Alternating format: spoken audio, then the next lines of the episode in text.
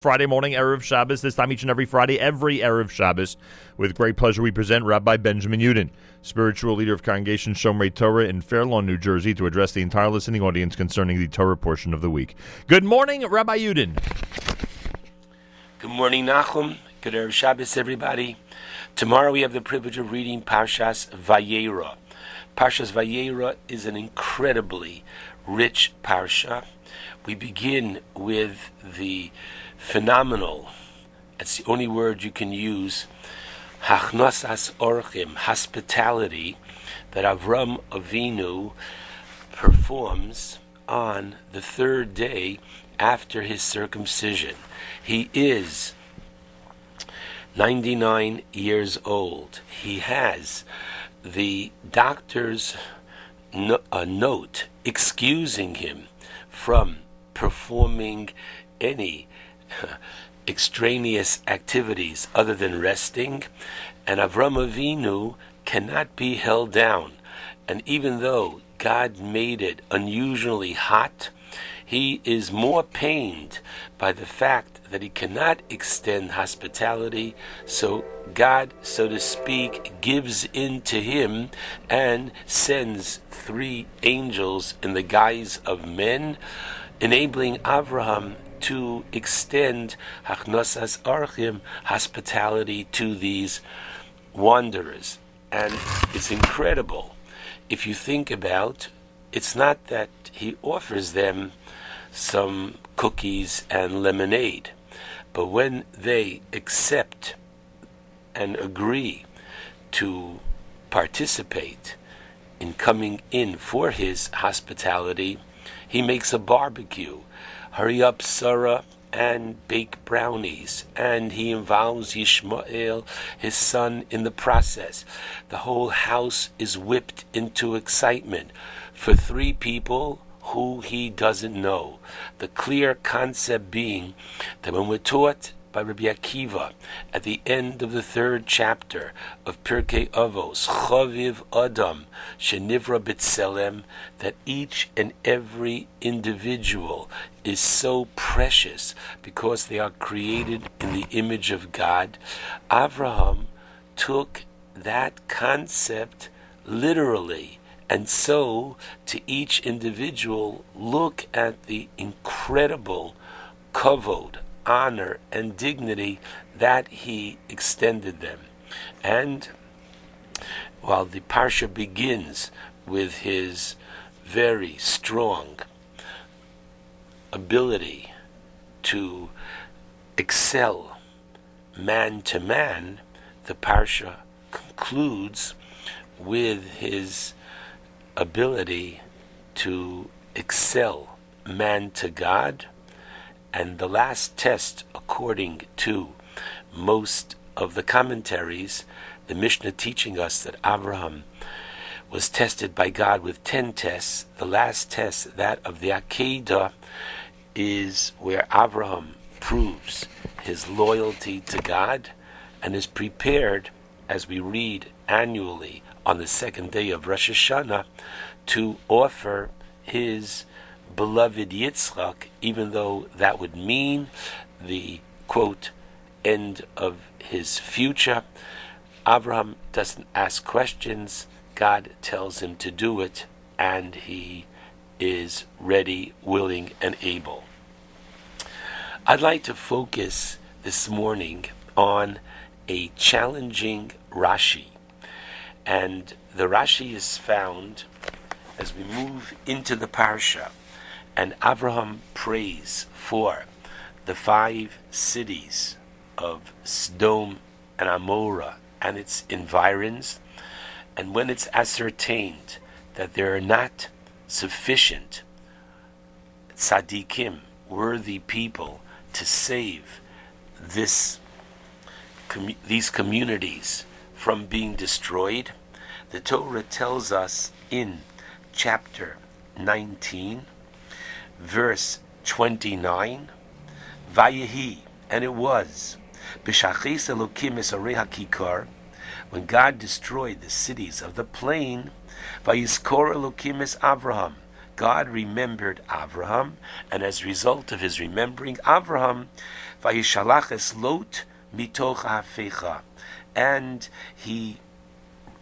rescued and sent Lot from the upheaval when he was destroying the cities.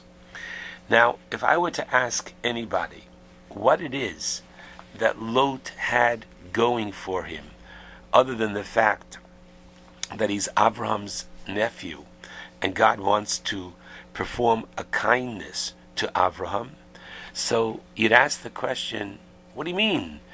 What does Lot have going for him? We find earlier at the beginning of chapter 19 that when the malachim, when the angels come to Lot, Lot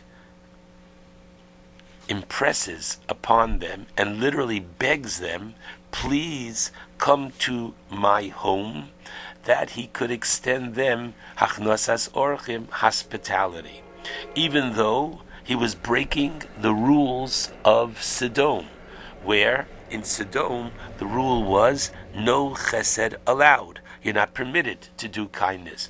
So Lot is someone who has the good trait of hachnasas orachim. And in addition, the Torah tells us, and do you know what he served them when he gave them a meal? Says the Torah, um umatzos afa vayochelu. He baked matzos and they ate it. Now, Rashi adds, and you want to know why? It was Pesach. Now, now isn't the time that we have to go into what does that mean that they observed Pesach long before the Jewish people were even slaves and liberated. But it's clear that Lot was minimally your quote traditional Jew, willing to eat matzah on the night of Pesach. So Lot has various zuchusim, various merits. He's hospitable. He eats matzah. But yet, when Rashi has to come up with, do you know what Lot has going for him? So Rashi tells us, in quoting from the Medrash, Bereshis Rabbah, 51 6, Rashi quotes something that you have to say to yourself, what? What is it? So Rashi tells us, Shehoya Lot Yodeya, Lot was aware that what? When Abraham came down to Egypt, he knew that Sarah was Abraham's wife. After all, she is his aunt. Abraham is his uncle.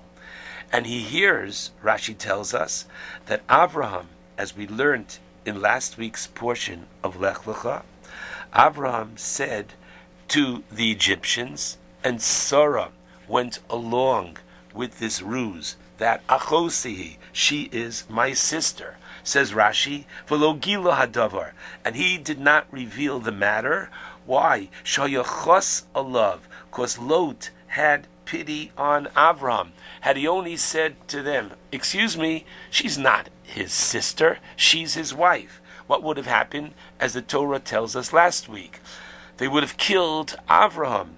And so now that Lot had compassion on Avraham, says the Medrash, Lefichach, therefore, Chos HaKadosh Baruch Hu Olav. Therefore, God had pity on him. Now, wait a second. Let's be honest. If I were to ask anybody what might have been the merit of Lot, I think we all would have said something other than he's not a Moser. He doesn't. He's not an informer. He doesn't tell on his uncle. What is so special about that? So perhaps there's no question that Lot is an opportunist. Namely, we saw in last week's parsha the Torah tells us that there was, in chapter 13, there was a conflict, Vahiriv, between the shepherds of Avram and the shepherds of Lot. Why? Because they each had a great deal of cattle, and the land was not sufficient, the public grazing area. So Lot took upon himself the freedom of going on to private property. And even though there was that sign, no trespassing, it's private property, he helped himself to the grazing land, reasoning as follows God has given the land to Abraham and his progeny. Avram has no children. And so, very simply, I am the one to inherit him. The land is therefore mine. I can take what I want wherever I want. The pasuk, however, continues. Vaknani vaprizi oz yoshev ba'aretz, that there were other nations living on the land. The land was not yet given to Abraham. So we see that Lot had what you would call a chemdas hamamon. Lot liked the green dollar, and so he was attracted to it. Here was a chance in Mitzrayim for Lot to make a killing, get Avram out of the way. And in addition, maybe you could say that Lot, after all, as the Torah presents him, is but the student of Avraham as good of a student as he might have been, V'gam lulot haoleches Avraham. He's certainly second fiddle to his uncle. He has a chance to get honor. And Lot holds back. And therefore, you could say for this, he gets a reward. However, Rav Dessler, Zecher Tzadik Levracha, in his Michtav Me'Eliyahu, Volume 1, builds a conceptual skyscraper on this Rashi. And he says something very, very intriguing. He notes the following that for Avram, for, excuse me, for Lot's hospitality that he extended, even in the face of danger from the community of Sodom, for Lot to eat matzah, this is really not so much to Lot's credit, because after all, his uncle Avram taught him this, and the incredible chesed of Avram, with which we began the program, rubbed off on his nephew Lot. And therefore, credit for Lot's hospitality really goes to Avram. Credit for his eating matzah goes to Avram. However, he introduces us and he says that there is a concept called a Nekudas Ha-Bechira, namely that each person has their individual threshold of challenge. Each person is challenged differently. Namely, somebody who might be starting out in their journey of Judaism, perhaps their challenge is going to be not eating and abstaining from non kosher food. Their challenge will be not texting and not talking on the phone on Shabbat. Now, when one passes that test, that plateau, they then move on to the next one. And Rashi is teaching that for Lot, his hospitality and matzah, that was not to his credit. That's all to Avraham. However, now Lot's challenge was regarding himself will I, who have a chance, an opportunity to make this killing, will I, that is, not literally, but financially, and in the realm of prestige, will I do that or not? And therefore, it is for this that Lot does deserve this credit, and that's why, of all the merits that we can think of, wow, Lot worked on himself. And therefore, there's a very significant message for each and every one of us. A person might be accustomed to davening, wonderful, to pray. Well, the next plateau is for that, you don't get reward. You've been trained to so do. But you do get reward for your kavana, for your concentration, for that which you put into it. Now you reach the next one. I'm learning to pray with fervor. Do I pray at home or do I go to the next plateau? Do I go to the minyan and I pray with the quorum in the synagogue? And after that, I find the time to learn and to study after the minyan for a little while before I go to work. The idea is very simply grow. One should never be satisfied with last week's, last year's accomplishment. Wonderful. It brings us constantly to the next plateau. And so the idea of Lot being credited for his not informing the Egyptians of his uncle's lie, that was his Nekudas Habechira, that was his moment of judgment. And I pray that we learn from this, at first glance, challenging Rashi, a very important personal lesson for each and every one of us.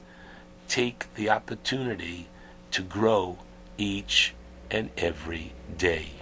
Shabbat Shalom to all.